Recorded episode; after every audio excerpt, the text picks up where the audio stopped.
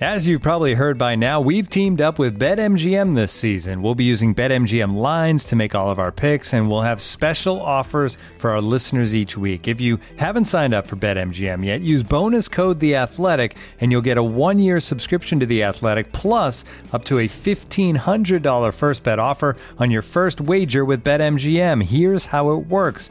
Download the BetMGM app and sign up using bonus code The Athletic. Make your first deposit of at least $10. Place your first bet on any game and claim your voucher for a one year subscription to The Athletic. See BetMGM.com for terms. U.S. promotional offers not available in D.C., Mississippi, New York, Nevada, Ontario, or Puerto Rico. Gambling problem? Call 1-800-GAMBLER. Available in the U.S. Call 877-8-HOPE-NY or text HOPE-NY 467-369 in New York. Call 1-800-NEXT-STEP in Arizona. 1-800-327-5050 in Massachusetts. 1-800-BETS-OFF in Iowa. 1-800-270-7117 for confidential help in Michigan. 1-800-981-0023 in Puerto Rico. First bet offer for new customers only in partnership with Kansas Crossing Casino and Hotel. Don't forget, if you haven't signed up for BetMGM yet, use bonus code The Athletic, and you'll get a one-year subscription to The Athletic, plus up to a fifteen hundred dollar first bet offer on your first wager.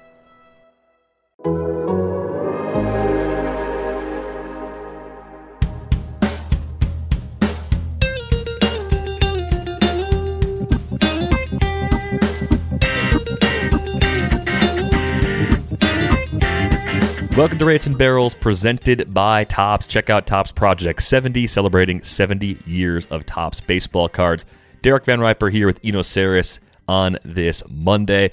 Uh, we put out the call for jargon related questions, and we have a really good one to open with on today's show. So we're going to dig into that as well as several individual player questions. Those are stacking up because now that we're more than a month in, there's definitely a more consistent is this real sort of vibe going on with a lot of players, fast starters, slow starters, and everybody in between? So we're going to try and answer as many of those questions as we can. We've got a few over unders a little bit later on in the show as well. Uh, you know, so I want to start with this question because we talk about reach rate and chase rate all the time, and it really seems like we use those terms interchangeably. So we had a question from Ben. When you say reach rate and chase rate, do they refer to the same thing? And is it the same thing as O swing percentage? Yes, it is. And in fact, I got into a little trouble uh, with that uh, with my friend Jeff Zimmerman the other day when we were chatting. I asked him something about reach rate, and he had no idea what I was talking about. And he said he'd never heard that before. So, uh, mea culpa, my apologies. The thing is, I just don't think that O swing. I think it sounds technical and it sounds more complicated than what it is. So I think that I like reach rate because it's like reaching at at balls that aren't strikes, you know, like reach rate, you know, I think or chase rate. I like both of those better than saying O swing. It's just like O swing. So, uh, but my apologies. That does make things uh, complicated. Uh, mostly, it's O swing on Fangraphs, but uh, yeah, and even on Baseball Savant, if you the easiest way to get it in a leaderboard format is to go to the year to year changes leaderboard and select OZ, OZ swing percent. So I, I, I could be more like, do you think, what do you think? Do you think that we should like be more like always call it like what is on the top of the leaderboard? I guess so. Well, I think there's some extra little quirks that come up with uh, O swing percentage and chase percentages that you find in that the strike zone, I think, is defined slightly differently on Savant as it is on the stat provider that Fangraphs uses, right? I think that's Baseball Info Solutions, if I remember correctly, for those There's stats. Two providers on Fangraphs. Right. So sometimes the numbers across different sites don't line up perfectly because there are some precision elements of the definition that cause it to be thrown off. We're still looking for the same thing. Reach rate to me seems like you know something we would talk about with hitters. Chase rate seems more like it would apply to pitchers, even though we are talking about the same thing: swings at pitches that are outside the strike zone. Right? A hitter is reaching, and a pitcher is getting hitters to chase. So if you want to use both, there's there's your way to use both. To be fully correct, we should say O swing savant. o oh, swing fangraphs BIS. Uh, I do have I do have the three open. Um, I've got uh, the through the Statcast year to year changes leaderboard. I have that one. Um, I have uh, the Baseball Info Solutions one, which is under the plate discipline tag. um, on Fangraphs, and then I also have the pitch info uh, one uh, leaderboard open. Um, and so here's one example that would make it seem like, oh my God, these things are so different. So here's Robbie Grossman. Robbie Grossman on Pitch Info has a 19% O swing. Uh, by Baseball uh, Info Solutions on Fangraphs, uh, Robbie Grossman has a 17%. And by StatCast, he has a 14%. And so you're like, oh my God, this is impossible. Like, what the heck? You know, what am I supposed to use? What's the best, best one? Well, here's a way to say maybe it's not that big a deal. Here are the top five by uh, plate info. Max Muncy in order. Max Muncy, Trent Grisham, Acuna, McCutchen, Grossman. Although, hey, real kudos for Acuna to add that skill set. I can't like I'm that blows my mind, and that made him like the best young player in baseball. You know, that one change. I feel like. Anyway, back to this. It's Muncy, Grisham, Acuna, Kutch, Grossman. Uh, BIS is Muncy, Straw, Acuna, Grisham, Turner. Um, and StatCast top five is Muncy, Nimmo, Grossman, Soto, Grandal. So there's some differences, but if I had done the f- top 10, because Acuna is ninth at StatCast and Grisham is seventh, you'll see that uh, they correlate well. Uh, they're they're about the same, and I think that you could just choose one uh, and just make sure that you choose one, and then you can you can just look at relative changes. We're always talking about kind of relative changes, um, and if you just choose one, then you're being consistent going back and forth, and um, you'll get most of the picture. I think I I I I would kind of tend towards being like Savant, probably the best one uh, because they will clean up the info and have so much of the info in house. But uh, Pitch Info has done a lot of good uh, for this industry and knows um, has has their own way of washing things, and um, it could be superior. Um, so I think Baseball Info, Info Solutions kind of goes off of game day. Um, so I would I would choose. Um, I don't know. I would choose either the Pitch Info one or the Savant one, whatever wherever you hang out most. Yeah, and then just stick with that one just for the sake of not changing the measuring stick along the way. I think that's the right way to go. Uh, thanks a lot for that question, Ben. I figure we should define those things right away because there are a lot of hitters that people were asking about. The first one is Alex Verdugo. Chris writes, I'm wondering if you guys can break down the increases Alex Verdugo has made in his advanced metrics on his StatCast page and his overall approach to hitting, and any other interesting facts that you might find out along the way. So thank you for the question, Chris. Verdugo is really doing a lot of things well right now. You know, two things that caught my eye digging into his player page. He's actually striking out less than ever so far this season, down at 12.3%, and that's really good. But the other big thing, and this is something I've worried about with him in the past, he is hitting the ball on the ground less than ever. 44.4% ground ball rate, easily the best of his career. And for a guy that hits the ball to all fields and does have some pop, hitting the ball in the air more often is a very good thing. So we've seen that already. Four homers, three steals, you know, three, 306, 362, 476 line, almost a carbon copy of what he was doing in the shortened season. So I think it's really easy to see some legitimate growth in this profile. Yeah, and like you could uh, take one eye to it and be like, well, you know, uh, he doesn't barrel balls that much. Like his 5.5% barrel rate this year and his 5.7 career, uh, it's not a huge number. He's not a huge power hitter. Uh, but what I like about what he's doing, it seems like he's settling in as one of the preeminent line drive hitters in baseball. Um, you look at his sweet spots percentage; it's up. He's hitting the ball harder, but he his launch average launch angle is is 10 degrees. It's 8 degrees for his career. He's just not a guy who's going to focus on lifting it. He's going to focus on frozen ropes everywhere. So when I see, you know, a little bit higher first pitch swing rate and, um, you know, some changes in his strikeout rate and his reach rate is down. His out of zone swing percentage savant. yeah, no, I'm not making fun of the person who asked the question at all. I'm no, making no, fun no. of myself that that it is just difficult. I think that's that's why jargon exists, right? Is to like to to make things a little bit faster than than than being super precise. So, but anyway, his reach rate by Savant is down. Um, and uh, so I just see him coming. It's there's nothing that like really stands out as being like, oh, this is the one thing he's doing totally differently. It's just I think he's really settling in as a frozen rope hitter. I kind of, uh, you know, like some a little bit Vottoian in a way, you know, just not a guy. You might have a peak season where he hits 30 homers, but more of a 15 to 20 guy year in year out. I hate that I always go to this comp when we're looking at a guy that doesn't strike out a lot and hits the ball hard, but hits the ball on the ground a little bit. At least he did, especially early in his career. But DJ LeMahieu has a similar profile, but we're seeing mm-hmm. Verdugo lift the ball more than we ever see LeMahieu lift the ball right now. So maybe that comp starts to break down. But when you look back at early career DJ LeMahieu, you had single digit homers in Colorado, which was pretty weird, but you saw double digit speed. When we're seeing Verdugo steal bases at a really efficient rate. So while I don't think he's necessarily going to get you 20 plus bags, he's probably going to get you a dozen pretty easily. So you factor in 15 to 20 homers, a dozen bags, a really good batting average because he's not the kind of guy who's going to hit the ball into the shift. He's going to hit it everywhere. You can't really shift that effectively against him. He's probably above average across the board, which is something that Ariel Cohen was banging the table on this one repeatedly. There's a short list of players who are above average in every rotisserie category, and Verdugo was on that list going into the season, and he's really right there as we played the first month plus now.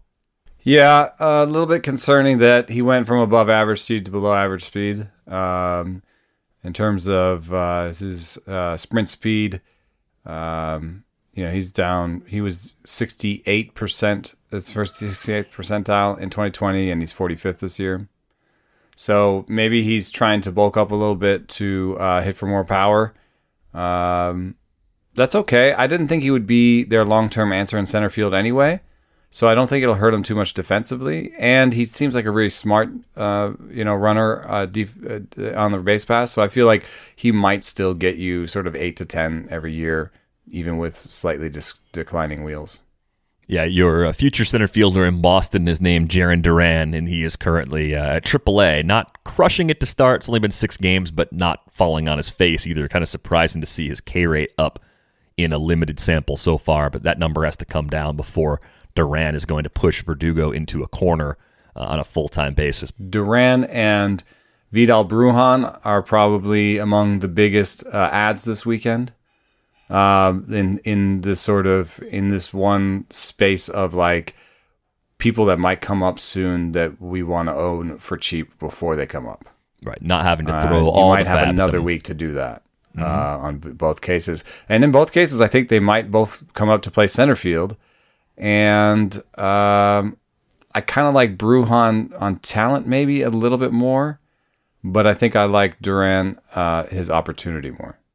Yeah, I do too. I mean, I think with the hit tool Duran has, there's just a, a ton of floor there as well. I think with with Brujan though, I think maybe I like him more than Duran from a fantasy perspective because of the bags. I don't really see any reason why the Rays wouldn't let him run. And I'd like they've actually run a fair amount for for like a sort of a uh, forward thinking team or whatever. Like they they got they, that was one thing that happened on their way to the postseason last year was all of a sudden they were the second fastest team, and once they got Brett Phillips they were like one of the five fastest teams in baseball, and were also stealing bases a bunch. Yeah, Brujan has been ridiculous at Durham to start the year. Four homers in six games. Already has a steal, hitting 455 with a 571 OBP. So he's kind of forcing the issue. Wander who? Yeah, you know that's the kind of stuff that's happening somewhere. Wander who? Like, like well, no, they're both they're both coming up, and they're both going to be pretty awesome and pretty fun to watch. I think uh, for a really long time. We did get another prospect called up uh, over the weekend. Trevor Larnach got the call on Friday, made his debut on Saturday. So he was one of the other prospects that was scooped up over the weekend in redraft leagues. And I didn't really think the bidding was all that aggressive on him. Maybe there's some concerns about him not playing against lefties. And if you think about the current state of the Twins, Alex Kirilloff has a wrist injury. He had a cortisone shot for that. So we're still kind of in a holding pattern with him. Buxton has a grade two hip strain, so he's going to miss at least a month, possibly longer. I was trying to make the pieces fit, and the best I could do, if you have a healthy Kirilloff and a healthy Miguel Sano and a healthy Nelson Cruz and a healthy Max Kepler along with Larnach, Kepler plays center field, which he's done when Buxton's been hurt in the past. So I think there is a way for uh, all those guys to coexist in the same lineup while Buxton I'd, is out. But I think once Buxton comes back, that's when things could get really crowded. Yeah, I had a, a slightly different uh, calculus, just thinking that maybe uh, Kepler wasn't great in center, and so we just see a fair amount of uh, Jake Cave with Buxton out, and then Buxton would come back, and then I thought that Larnach was more of a real boom bust situation with Kirilloff's wrist because Kirilloff is going to test the wrist this week, and basically the idea is uh, if he likes how it feels, he's he's they'll just bring him back up. Like they won't even bother with much of a rehab or whatever, you know, um, because it's just been resting this wrist, right? Um, and then if he doesn't like it, could be surgery and be out for the year. So Larnach could end up being a really really good pick uh, if if that happens. But if Kirilloff does come back, I kind of see it as even with Buxton out, Kirilloff, Cave, Kepler, Cruz, and Larnach uh, just spelling guys. Um, but um, that's interesting that Kepler could play that. The other reason I did not bid aggressively on Larnach was just uh, I just don't see him having much speed. Um, and I think that the strikeout percentage is super variable. Like I don't think we know what he his strikeout rate will look like. So if he comes up and strikes out 35% of the time, doesn't have any speed, he could be like a guy who hits 230 with, you know, uh, 20, 25 homer type pop. Yeah, a left-handed Hunter Renfroe or something, which is You know who I went in aggressively instead of instead of Larnach? Who'd you get? Tyrone. Oh yeah, Tyrone Taylor looks really good on paper, and I think the way I see that situation is you've got Bradley and Cain basically platooning in center You've got Yelich down probably longer than he was the first time with that back injury. I'd be surprised if Yelich is back before we flip the calendar to June. That's my bet. Is he plays very regularly with with uh, Yelich out? Yeah, he's probably the primary left fielder, and then if one of Cain or Bradley gets hurt, he could actually play center. He can be the other guy, right? If it's a Bradley Taylor platoon in center, and then Taylor playing left on days where they're both in the lineup, that's nearly everyday playing time. The other key here is that Daniel Vogelbach could move to the bench and Billy McKinney can play first base, or he does not play Billy McKinney at all. So with Taylor, the thing I keep coming back to is he's had a lot of injuries as a prospect. He was an above average hitter at AAA in 2018 when he reached that level in the first time. And because they've been so loaded in the outfield at the big league level the last couple of years, he just hasn't had more than scraps to play. I think the the question I would have for David Stearns if we were interviewing him is to say, why wasn't Tyrone Taylor playing ahead of Ben Gamel? Like I realize Gamel's a lefty and Taylor's a righty, but Taylor looks pretty interesting and Ben Gamel doesn't. Answer, yeah, but it, it, it's like at a certain point, sure, like the the platoon advantage for Gamel is nice. You can use him more against righties, but Taylor just looks like a much better bet and, to do some damage when he's on the field. Yeah, and he does two things that I don't think Larnach has demonstrated he can do uh, completely, or, or, one of them he doesn't. Larnach does not have that speed, um, and Taylor is fast and could steal some bases. And then the other thing is, I think I believe in Taylor's strikeout rate bit more. I think it'll be significantly better than Larnach. So I'm assuming a slightly better average and more steals. And you know, some of the same playing time issues. Yeah, the the Brewers could get healthy and suddenly he's out of a job, but with Larnach, I think that that situation is more acute. I see him going down pretty easily. I think Taylor's kind of made his case already. And and besides, uh, the the difference was actually interesting. Uh, like I kept getting, uh, I got uh, two or three shares of Taylor for like thirty five bucks, and um, I saw a Larnach go down for like two hundred and thirty. Like oh, some yeah. people were got really aggressive on that. Yeah, I was more five to eight percent on Larnach, unless there was a desperate need for hitting. In which case, maybe ten was the most I was going to go. I didn't think twenty plus made sense, even with the way you could shift things around. I, he's a bat first prospect, so if he hits, and they're struggling right now too as a team, they're well below five hundred. If he hits, they're going to find a way to keep him. But, but, they could also like they also aren't doing that well on defense. So like, mm-hmm. you know, to to put Kepler in center might be kind of like should like uh, taking the finger out of the dike and putting it in a different hole. Sure. Yeah, let's let's uh, let's go with that. Dominic Smith is a question that came in from Max. He has he been unlucky to start the year? Have pitchers figured him out? looks to me like he might be getting exposed by off speed pitches. Do you think he can recover? And is he worth a roster spot in a shallow keeper league, a 12 teamer where you can only keep five? Thanks, Max. I'll answer the second part of that question first. I don't think he's necessarily someone you'd be keeping in a league like that. So you're not necessarily locked into holding him because you feel like he's going to clear the bar necessary to be held in a league where 60 players are kept. But I do think Dominic Smith is a good hitter despite the slow start. 28 games, hitting 222 with a 271 OBP and a 323 slug. It's been rough so far, to put it mildly. I don't think this is a sign of things to come necessarily because he was 32% better than league average in 2019 and 64% better than league average in terms of WRC plus in 2020. Basically 20 to 25 home run power during that time as well. I don't think that's completely evaporated. Uh, but I do think Smith was dinged up this spring, right? So I wonder if part of his slow start might be some lingering effects of just not being completely healthy. Uh, the, he does demonstrate something that's interesting. I, although I tend to stay away from the X stats, um, I think they can give you a little bit of sense of, of luck. And we were talking about how the X stats were a little bit broken this year because the run environment is different and the ball's performing differently. Um, it looks like Tom Tango made an announcement that uh, they have rejiggered the X stats uh, to to fit the current reality on the field. So uh, that says uh, Dominic Smith's 283 XBA is is a lot better than his actual 222. Um, you know, even though his barrel rate has gone down, uh, 8.1% barrel rate uh, this year and 8.8 career. If he keeps that uh, around 10, I think he will be uh, like a 275, 280 type hitter with uh, 25 homers or plus, right? I mean, that's uh, you know, 10% barrel rate is is is not like Stantonian or anything, but it's um, it's it's like top quartile. I still think there's a chance he could get traded in season to a team that will play him at his natural position. Uh, but if you look at the playing time so far this season, it's usually just days off against lefties. He's pretty much been an everyday guy in left field against right handed pitching to this point, spending most of his time hitting third, fourth, or fifth in that Mets lineup, too. And they're going to wake up. Like it's only a matter of time. I think Lindor homered over the weekend. Maybe the rat versus raccoon situation is going to get them going. What? Or Donnie Stevenson. I don't know what's going on with the Mets, but it, it seems like Why are they some, pushing this thing so hard? I don't know exactly. It's it's got some Hank It's- the dog really vibes smells- to me. It really smells like there was a fight between players, and they're just trying to cover it up with this rat raccoon thing. It's just a really bad cover up. Yeah. I don't know. Which That's side are you on? Do you think it's a rat? Or do you think it's a raccoon? Was there an actual animal at any time?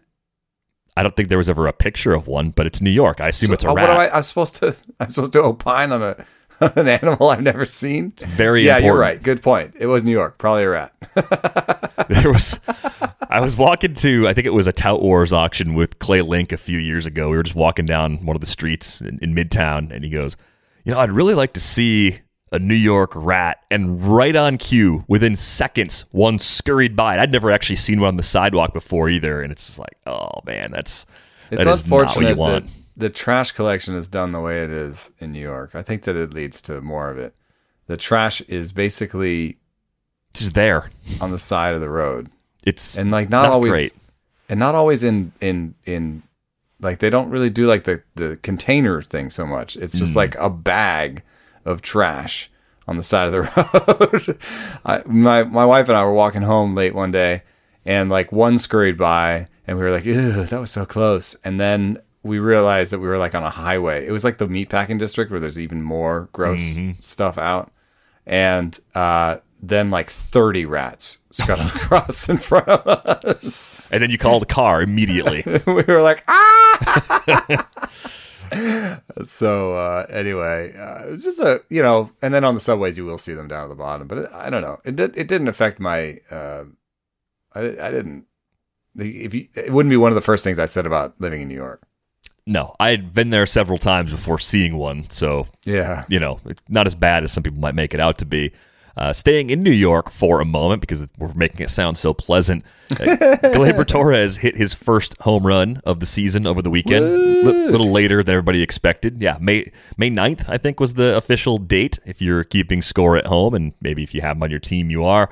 Uh, I'm frustrated, you know, because I I thought Gleyber was an obvious bounce back play for this year. I didn't see anything yeah. in the underlying numbers last year that gave me enough concern to say it's fool's gold. It's not going to happen. I thought, yeah, maybe 38 home runs in 2019 was the result of the ball, and I know he binged against the Orioles that year. And maybe 38's a career high, but I thought 30 in that park was definitely something he could do again with a good average. And we talked about the plate skills back during draft season. He walked more than ever last year and he struck out less than ever last year. And I thought that was enough of a positive to get right back in and buy Gleyber at the discounted price this year.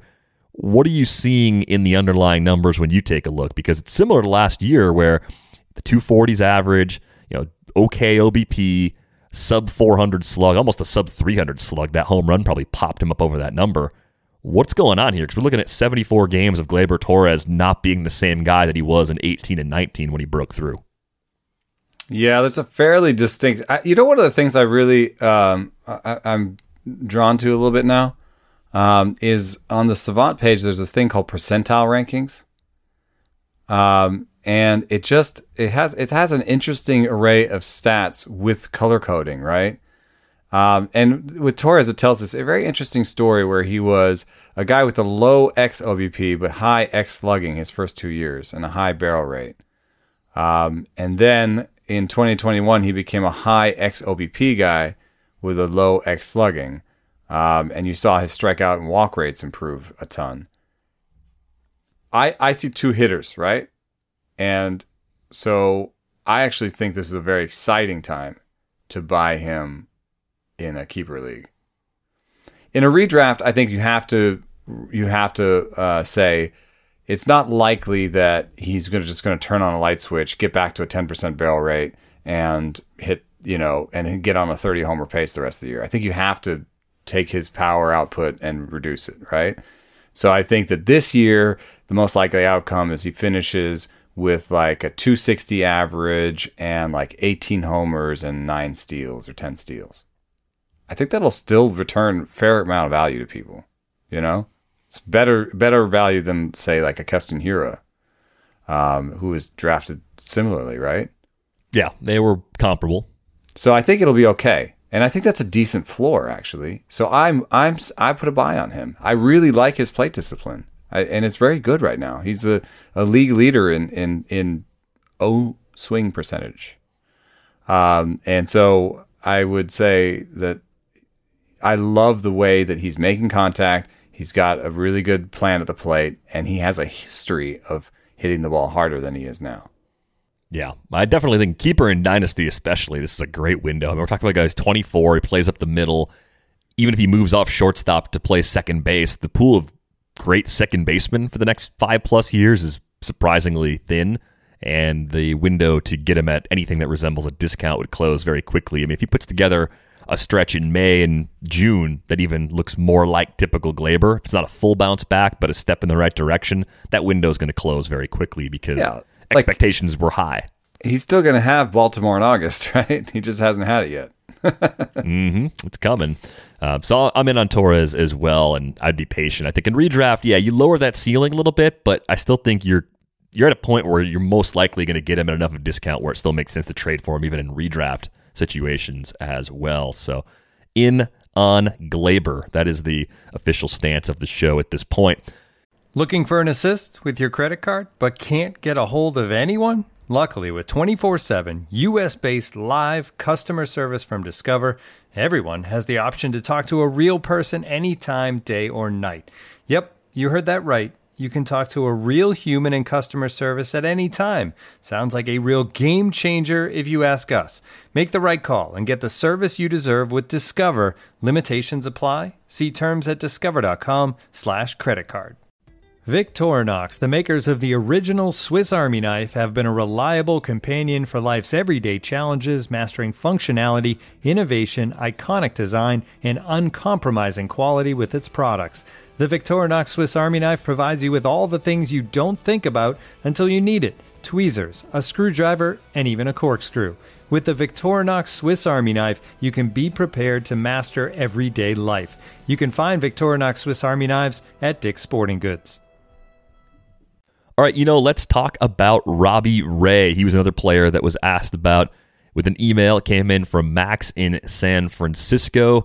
And Robbie Ray is one of the more frustrating pitchers in the league to have on your fantasy team. We have one amazing season.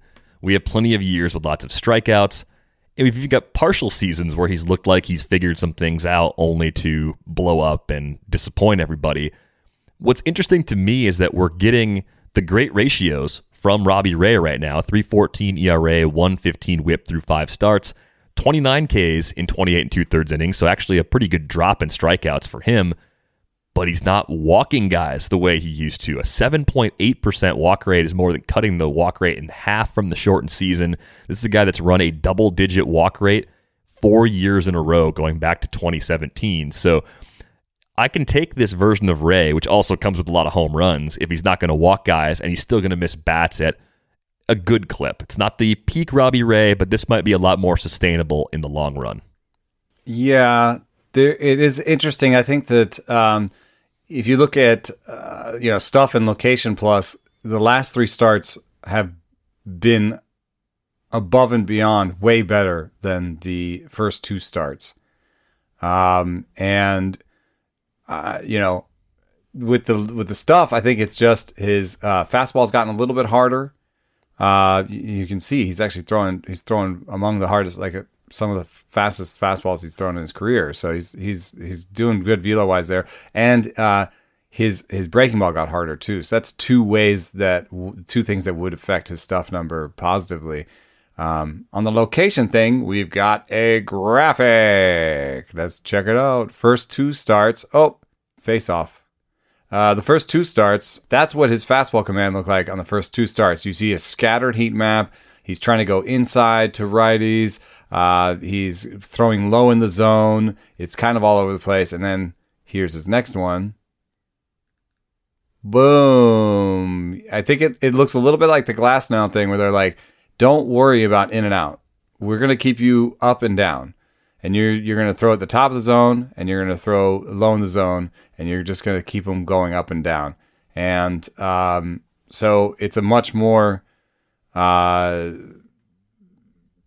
clustered like centralized uh, cluster and it's also higher in the zone on average. I think those things can help him and it hopefully will lead to some weak fly ball contact. It's also leading to homers but he's a guy who'll give up homers all the time anyway so I think that um, I, think that at this point we can say, okay, he's maybe he's going to have uh, one of the better walk rates of his career. Let's let's give him that. Let's say that there's a there's a fundamental shift in philosophy and how he's pitching, and um, let's give him you know at least 1.5 homers per nine. uh, because that's how he lives his life, two pitch pitcher uh, who throws high in the zone. I think that he could uh, give you something like what Zips has planned a 4 3 ERA, a bunch of strikeouts, uh, and a homer and a half. Yeah, it's weird to see a system with a sub 4 ERA projected, but Steamer's down there at 380 with a 127 whip. I mean, that seems like the best case scenario. Giving him his point. best walk rate of, of all the different ones. Mm-hmm. But I don't know. It also gives him a 1.28 homers per nine, and you have to go back to 2017 to find that for him but maybe the run environment. I don't know. But he's, I mean, he's given up nearly two right now, and that's kind of in line with his recent work. So, somewhere, somewhere in between that steamer and that zips projection is where I land. I really need to read the Max email because he describes the Robbie Ray experience as he screams like Monica Seles on release, which he does. He probably is the loudest grunter in the league. He does. Throws FU gas down the pipe, never walks anyone, and does it all in an obscenely tight uniform. So. His pants are so tight, it looks like they're disappearing into his butthole. Like they're just, it's, it looks like there's like a shrink machine in his butt and it's like pulling the pants all the way in there. Needs to be more pants where there's not enough pants. Visual, visual that I need to give to people, but they're tight and it's fun. Uh, yeah, and I think that is that that goes in line with the, the heat maps. You know, he is just kind of being like, "Hey, do something with this. It's 95, 96 now." Thank you for not mocking up a graphic of what is happening with Robbie Ray's pants because I feel like that'd be bad for the, the YouTube viewers to have that going on. Uh, let's move on to Dylan Cease. Manny wants to know if we're seeing anything different in his performance that is encouraging. Obviously, with Cease, walks are key, uh, but is that the crux of whether or not he can take the next step here in 2021? Yeah, I, I wrote up Cease uh, in my pitcher report that came out on Friday. Um, there's been uh, a mechanical change. He he's kind of like stays back and upright a little bit longer.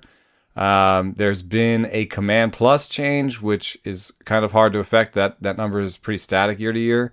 Um, and he went and he went from 83, which is future reliever, to 91, which is um, kind of like Yu Darvish territory. Like like if the stuff is good enough, um, he'll be fine. And uh, he also in starts when he doesn't throw his changeup, which I think is just a bad pitch, even though it kind of looks okay. In starts where he doesn't throw the changeup, he has a stuff number over 120. So in the slider and the four seam, he has two pitches with a stuff number over 130. So I don't want him to become only a two pitch pitcher, but the changeup has a stuff number 39 and the knuckle curve has a 63. So I would just use the knuckle curve as the changeup and ditch the changeup entirely, I think yeah, I, I have shades of Robbie Ray, young Robbie Ray, still bouncing through my head looking at these walk rates for Dylan Cease. I realize Ray's a lefty, Cease is a righty, but a guy that has missed plenty of bats so far, but just doesn't get the results you'd expect because the command is so shaky. That's a profile that's often worth betting on. Are you more likely, if you're choosing in a shallow mixed league, if, if Cease and Ray happen to be on the wire in like a 10 team league, or if you're thinking about trading for one of these guys, is it cease by default because he's younger and we haven't seen him struggle with these issues at this level for as long as Ray has? Or would you be more inclined to go after someone like Ray, who maybe in this limited last few starts has actually started to show some of the improvement that he needs to show to finally sort of kick these issues aside? I hate to be a cop out, but I think I'll use the schedule as my cop out.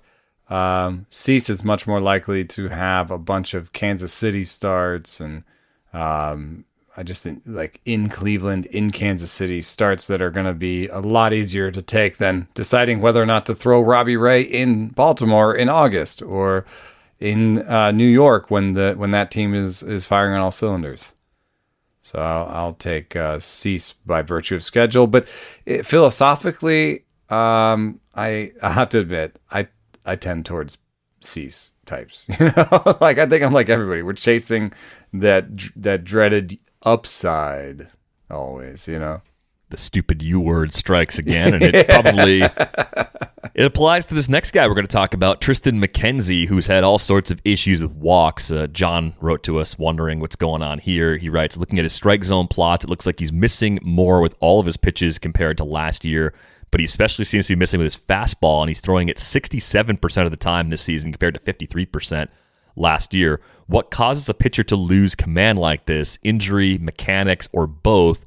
Do you think he can fix it in season without significant time on the IL or in the minors? So, really good question from John. I mean, I watched McKenzie start. It would have been a week ago Saturday, so nine days ago against the White Sox, and it was fastball heavy. It was 90 to 92 most of the time, missing by miles. It, it was not young pitcher getting squeezed, young pitcher trying to go in or up and missing just off the zone. It was throwing non competitive pitches, which definitely gave me some pause. McKenzie was someone I really liked coming into the season because with Cleveland's recent history of maxing out guys with a lot less raw talent than he has, I thought the sky was the limit. I thought they could have him take a huge step and maybe other than some concerns about his workload from the lat injury he had a couple of years ago and the shortened season, of course, being more impactful for a guy like him than some other guys. That was really my only concern. Command, I didn't think it was going to be a problem for him, and it's been a bit of a train wreck to this point. Yeah. Uh, overall, his uh, command plus is. I was looking at the breakdown by pitch, and it's it's ugly, but overall, it's still not very good either. Uh, it's an 82 overall. Remember what I said about the reliever shelf uh, being around 90? And then th- it doesn't get better when you go on a per pitch level because the two pitches he pitched he commands the worst are the four seam and the slider, which is kind of modern baseball. And he's got an 81 command plus on the four seam and a 76 on the slider. So he's missing a very key component uh, when it comes to uh, when it comes to modern baseball. He needs to have something he can command in the zone. His slider is not uh, that hard either, um, and uh, comparatively, I guess. And so his stuff number is not great, and it's gotten worse with every start, which is kind of the Tristan McKenzie story, right? He came, burst on the scene, averaged 94, I think, in his first start. And then every start after that, you know, less velo, less velo, less velo.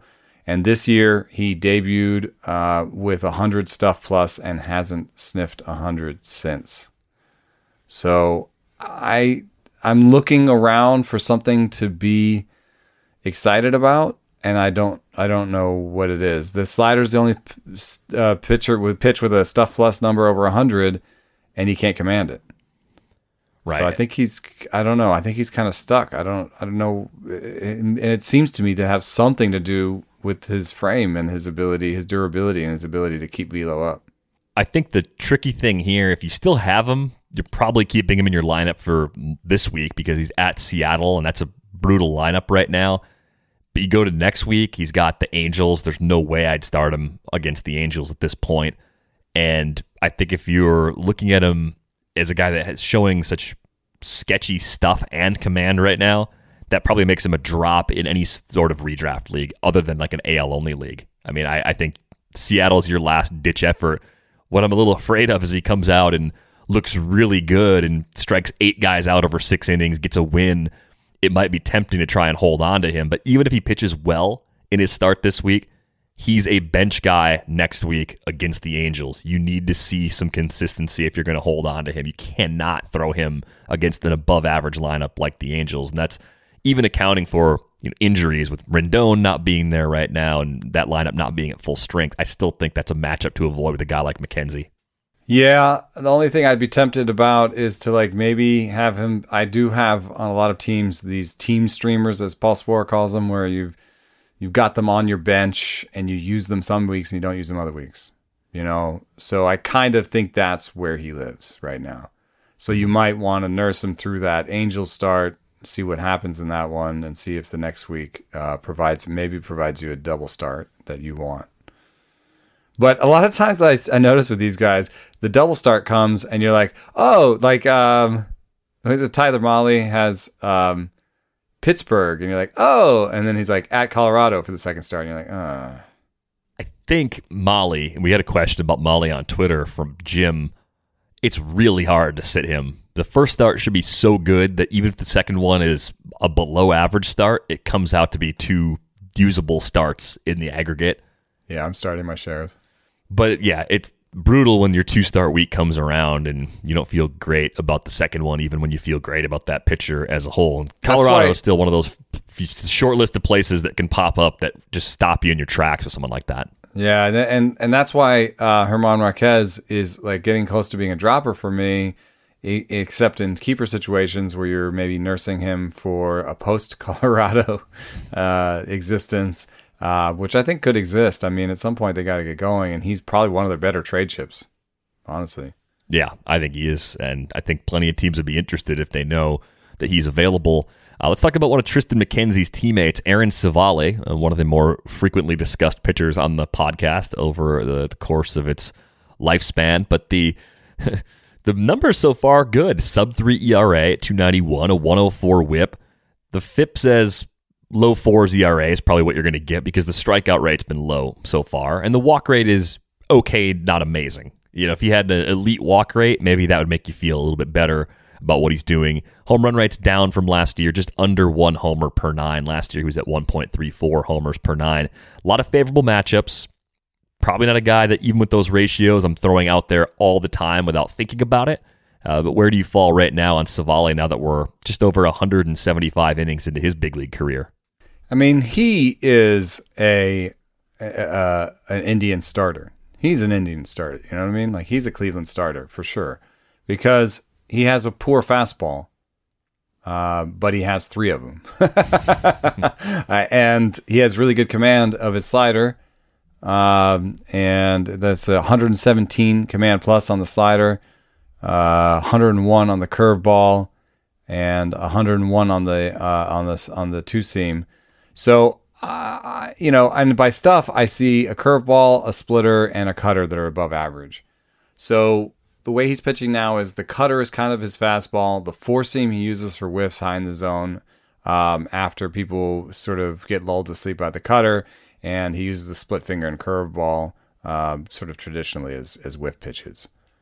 I uh, overall good command, not great fastball, not great stuff there are places where I wouldn't want to start him. Like, would you want to start him in Chicago?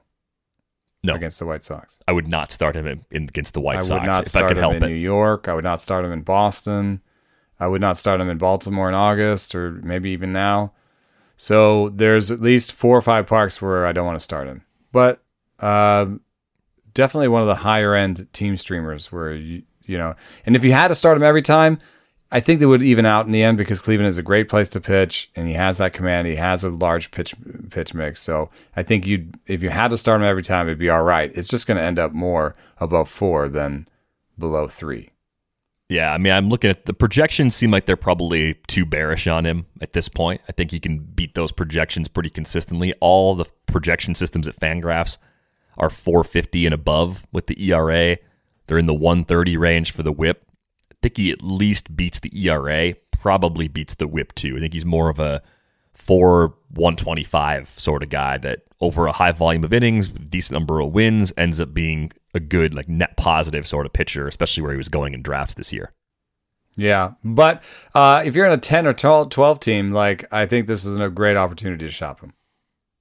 Yeah, I would agree with that. If you can find someone willing to maybe package him with someone else and get a nice player back in return. I don't know if one for one trades for Aaron Civale are going to bring back something huge, but Civale plus something pretty interesting offensively could land you maybe a Gleyber Torres or, or something along those lines. And if you're listening and you say, "Well, nobody ever does two for ones in my league. I can't do I can't do a Civale plus somebody for something," just do a two for two and identify somebody on their team that you drop. It, it, it makes it makes every two for one look better. like mm-hmm. it just it helps the other person conceive of the the deal and be like, oh, this is way better than that guy who I was rostering. And then on your end, you can say, well, uh, that's a roster spot for me, but I'm helping I'm helping the trade look better because two for ones are like, oh, I got another two for one. Yeah, thanks. Take the burden of the drop away from the other manager. I think that's right, right, right. And and and just the two for one itself, just the whole format pisses people off. Mm, you're right. Yeah, I, I, think it. I think it does. But thanks a lot for a little uh, bit different in like AL only, NL only. Depth there matters a lot more. I would say. Yeah, absolutely. Thanks a lot for that question, by the way, Tim. I think Tim was also the one that asked us about Gleyber Torres, who we talked about a little bit earlier in the show. Kind of weird that I just told him to trade for one of the guys in the email and get another guy back, but that's how things work sometimes. Just trade Civale for Torres. I love it. Just a happy coincidence. And now, two pigeons bemoaning the fact you can stream DirecTV satellite free. You see this? A family watching baseball on DirecTV with no satellite dish in sight. Let's heckle them. You call that changing the channel? Choke up on the remote, buddy. I hope getting all these games on DirecTV makes up for your mother not pre-chewing your sunflower seeds. DirecTV has the most MLB games. Visit DirecTV.com. Claim based on total games offered on national and regional sports networks with choice package or higher. Availability of RSNs varies by zip code and package. High-speed internet service required. Terms and restrictions apply. Customers are rushing to your store. Do you have a point of sale system you can trust, or is it a mm, real POS. You need Shopify for retail. Shopify POS is your command center for your retail store. From accepting payments to managing inventory, Shopify has everything you need to sell in person. With Shopify, you get a powerhouse selling partner that effortlessly unites your in person and online sales into the one source of truth. Track every sale across your business in one place and know exactly what's in stock. Connect with customers in line and online. Shopify helps you drive store traffic with plug and play tools built for marketing campaigns from TikTok to Instagram and beyond. Get hardware that fits your business. Take payments by smartphone, transform your tablet into a point of sale system, or use Shopify's POS Go mobile device for a battle tested solution. Plus, Shopify's award winning help is there to support your success every step of the way. Do retail right with Shopify. Sign up for a $1 per month trial period at shopify.com slash the athletic, all lowercase. Go to shopify.com slash the athletic to take your retail business to the next level today. Shopify.com slash the athletic. All right, we had a few more questions roll in. The first one came in from Steve and we were talking about some non closer uh, relievers that were pretty interesting, especially like bulk relievers that weren't quite starters. Jonathan Loaisiga was the guy that came up. He's got three pitches and really throwing more changeups this year. Seems to be bulked up too, at least based on the email that Steve sent us. I know in the past, health has been a major concern for Loaisiga. It's a big part of the reason why he hasn't claimed a rotation spot just yet. And he's been popping on player raters when you start sorting by just overall value on a lot of sites, he's one of the first pitchers you're going to see available in a good number of leagues. So, do you think there's a starter here in the near future or possibly even a closer years down the line? I I mean I see a, a starting pitching mix. I mean uh, it's a little bit hard. The stuff number will change when you go from starting to relieving and relieving back again, and, you know, because your velocity will go down and and you know that'll change. They'll have some sort of cascading effects. But uh, he's a 111 stuff right now, so there is some sloughing off that can happen, um, and he'll still be a good pitcher. And what I see are three or four pitches uh, that are uh, good stuff or better um, in the four seam, the sinker, curveball, and change. So that's a that's a wide enough arsenal. And then he con- commands the fastballs at an above average rate by command plus, and uh, overall his his commands are about average. So I don't see anything holding him back from being a starter. He's one of my favorite uh, starter eligible uh, relievers to kind of plug into a lineup. Um, but I like I don't have that much optimism for him ever being a starter because uh, he has one of the more legendary uh, injury sheets in baseball, like ever. Uh, I think he was out. I think he was just hurt for three years. There, like, if you like look at his Fangraphs page and just try to figure out what happened, because he was on the Giants, but not playing in the minor leagues for like three years. Let me see if I can get that up. See, Giants. You have a thing here. 2013 Giants rookie ball. Okay, he looked pretty good, all right, but not a good strikeout rate, but great swing strike rate. And then the next note is 2016 Yankees A ball. That's just amazing. And even even with the Yankees, uh, you know, like 2016 was two innings, 2017 was 30 innings, 2018 was 50 innings, uh, 70 innings, 2019 was 50 innings. 23 last year. So I think he's just a guy who's who's good for like 50 to 70 innings a year. Well, I think we're at least at a point in the way pitchers are used where they could optimize him and the path for him to be a regular three inning guy someday still exists. If you look at the game log, though, he hasn't completed two innings since April 17th. So they're using him just like a regular reliever lately. Uh, I think that really hurts outside of leagues that reward holds. And even for the season, I think he's only got three holds. Well, one of the things that is interesting about him, though, is that he's not the setup guy. He's not one of the, like, maybe three best relievers on a team that um, has a really good bullpen. So he is going to rack up some of those wins. He'll get some wins. He'll get some, maybe some long, longer saves. Maybe he will get one of those three inning saves but I think he'll get some wins and holds, and so that's why I like him in SP eligible. That's where I'm using him as like a just get me, just rack me up a couple wins. Like by the end of the season, give me five wins and ten holds. You know, out of a, and then like really good strikeout rates and and good ERA in like 55 innings. That's a good thing to sort of like just plug into one of your SP slots and just sort of accrue that. Yeah, I, I don't know if you could really use him outside of 15 team mixers as that last pitcher. I think anything more shallow than that, maybe in daily leagues, he's on and off the roster a few times. You just throw him in there when you're looking for an extra pitcher that could give you good ratios and a high strikeout rate for the innings that he's out there. But thanks a lot for the question, Steve. Uh, we had a question come in about Caleb Thielbar. This came from Sean.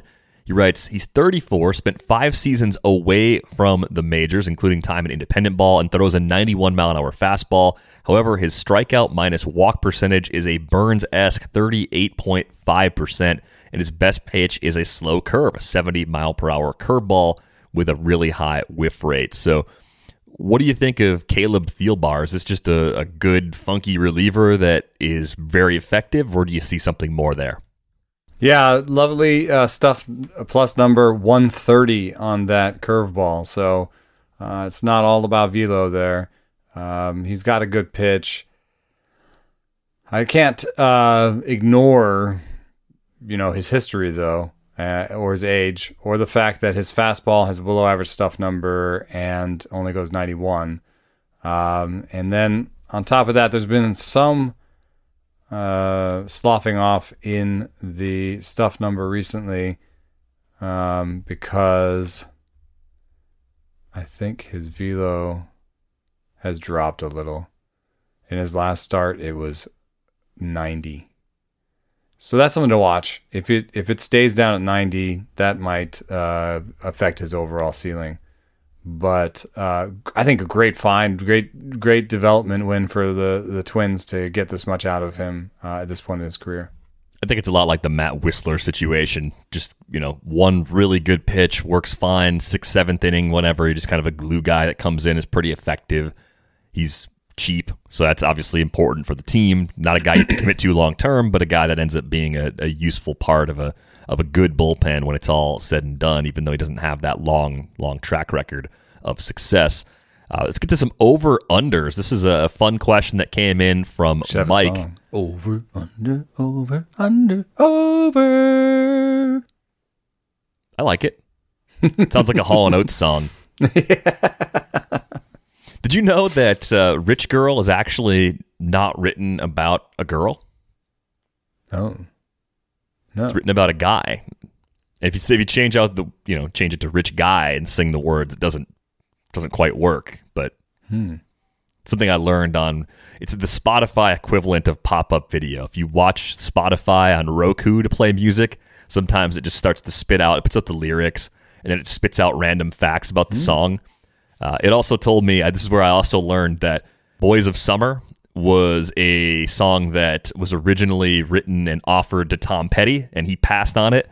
And Don Henley was like, "Yeah, uh, I'll I'll make that happen." And I just thought to myself, how much cooler would that song? That song's not bad, and it got covered by the Ataris and was kind of popular again 15 years ago now. But that could have been a Tom Petty hit for sure. I think it could have been a Petty hit it, I mean, it would sound nothing like the version that Don Henley made, obviously, mm-hmm. which sounds like uh, something you'd hear on an episode of Miami Vice. But I've kind of been like driving around the car, like kind of imagining what the Petty version would have sounded like. And I wish there was some, you know, bootlegged concert where maybe he tried it once or something. But having passed on it, maybe it's maybe that's bad form as a musician to, to pass on a song and then to and later then cover, cover it. it. yeah, you probably can't do that. It's probably frowned upon. Uh, but let's uh, let's talk about some over unders. I don't don't know what where I was going with that exactly.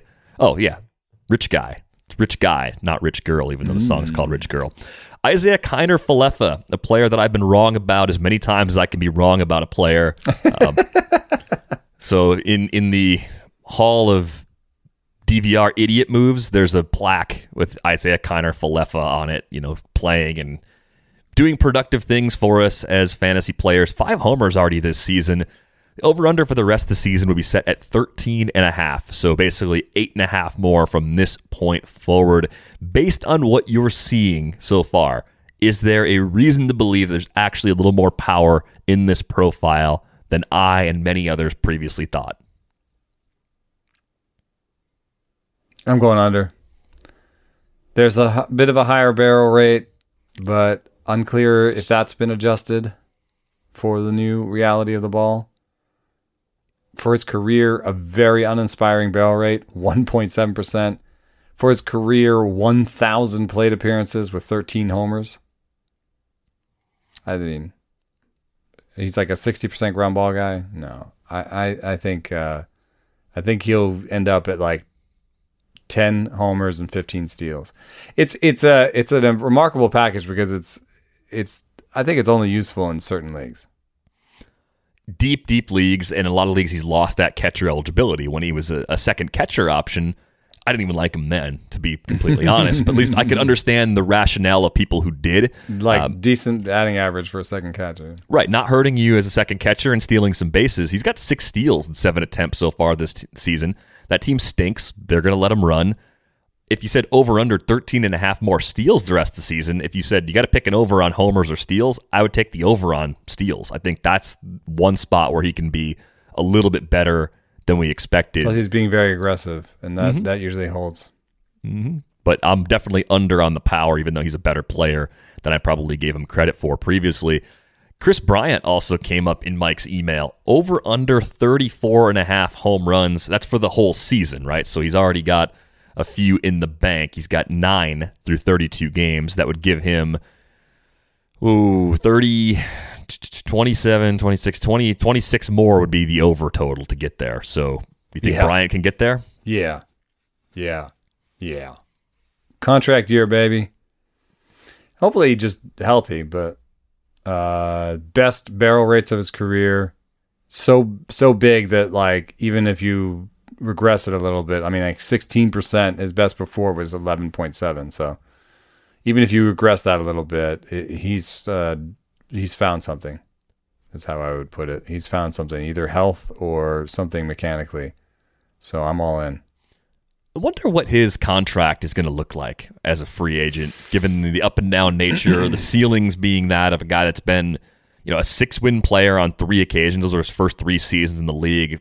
Almost a five win player back in 2019. He's tracking to be a five plus win player in 2021, right? Even if you slow him down offensively, he's already got two uh, almost. So I, I think that makes him at least a five year sort of player for mm-hmm. teams, and it's it's going to be like a twenty five million dollar AAV, I would assume, maybe Yeah, more. It'll, it'll have to be bigger than the LeMahieu one because LeMahieu was way older. Yeah, so I'm I'm just kind of curious to see how that plays out, and uh, even though I'm wearing the Brewers hat today, I do think a healthy Kris Bryant is just kind of the classic good for baseball. It's good to see Kris Bryant healthy and productive again because he's a really good player. Um, I'm going to take the over on that season long total of 34 and a half because I think he's going to get there and it's going to be close, but I'm assuming he's staying healthy. How about Jose Berrios over under a 27.5% K percentage for the rest of the season? The email from Mike had it at 30, and I felt like 30 is just too much of a leap where I would have to snap take the under, but he's at 27.9 so far this season, and that's a career high for him. So he's up from the 23 to 25% range. So basically, will he sustain the K rate that he has now or possibly something better the rest of the way? Um, I'm just mad, dude. I I had like I like Jose Berrios, and we've talked about Jose Berrios on this, and I think that this year I have no shares of Jose Berrios for some reason, and I don't know fluke. why because I've had shares other years. Um, Stuff Plus says awesome curveball, average four seamer, um, okay sinker change. Uh, Command Plus has always liked him. Um, but I have to admit, as much as I like him, he goes through streaks. And I think this is probably just on the one of the better ends of his streaks. I don't think he has to go over 27.5% with the K rate to have the best fantasy season of his career. That's that's also true. Yeah. You Even know? if he just plays his projections the rest of the way, he'll probably have the best uh, fantasy season of his career.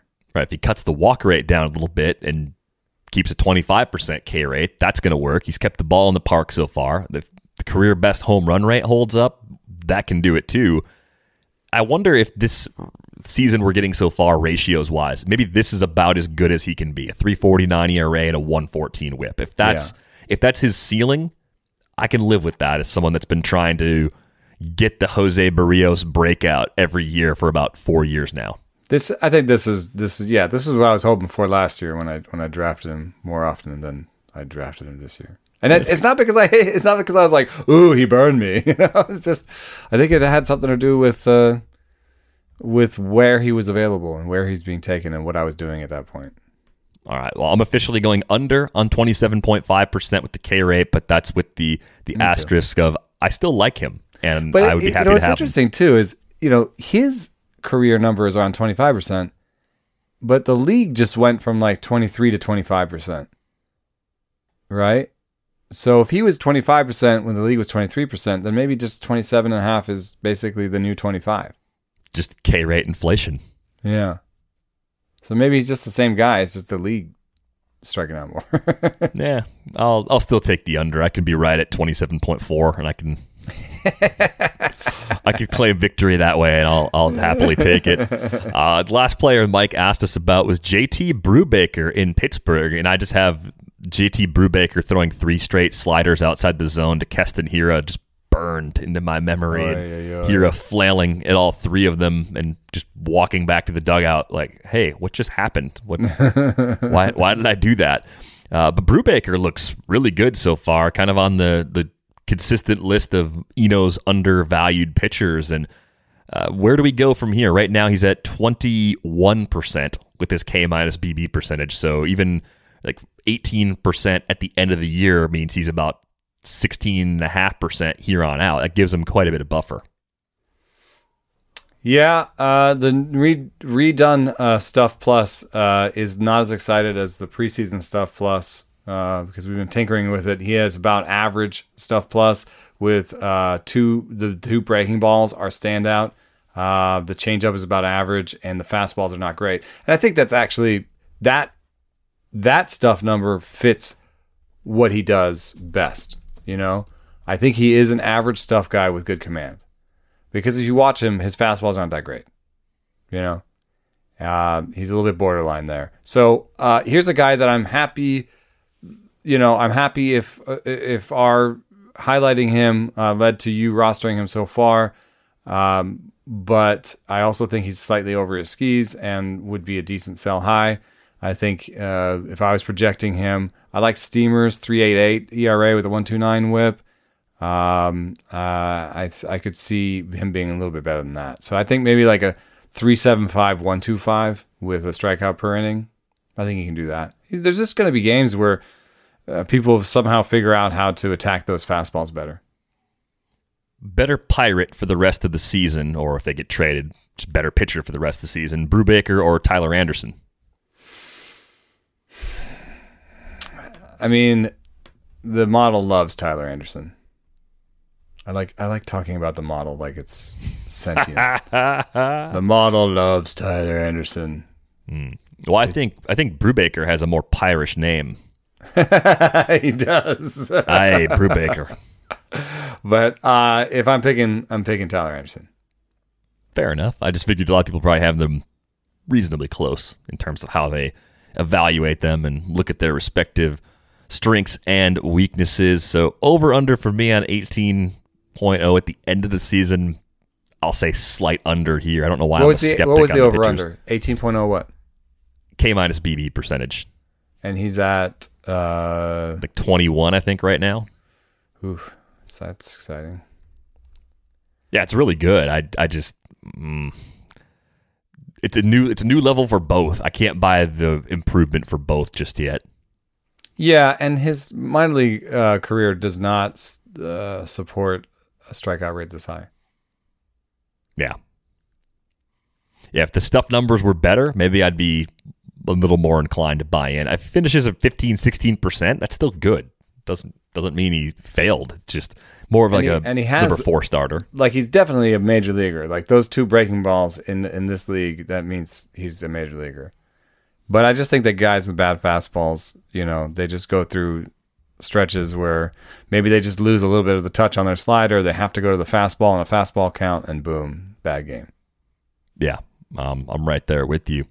Thanks for the great questions today. There were plenty of them, as I mentioned, and uh, we're always taking questions rates and barrels at theathletic.com. If you want to send us an email on Twitter, he's at Eno Sarris. I am at Derek Van Riper. If you don't already have a subscription to the Athletic, I'm not sure what you're waiting for, but we have a special offer going on right now. It's $3.99 a month to get in at theathletic.com slash rates and barrels. So you can go right to that link, or you can click on one of Eno's pieces or one of my pieces and sign up that way any of those options are great, and it's uh, really appreciated because if you're supporting the site, you're supporting this podcast. And you can also support the show by leaving us a nice rating and review if you're enjoying the show on a platform that allows you to do that.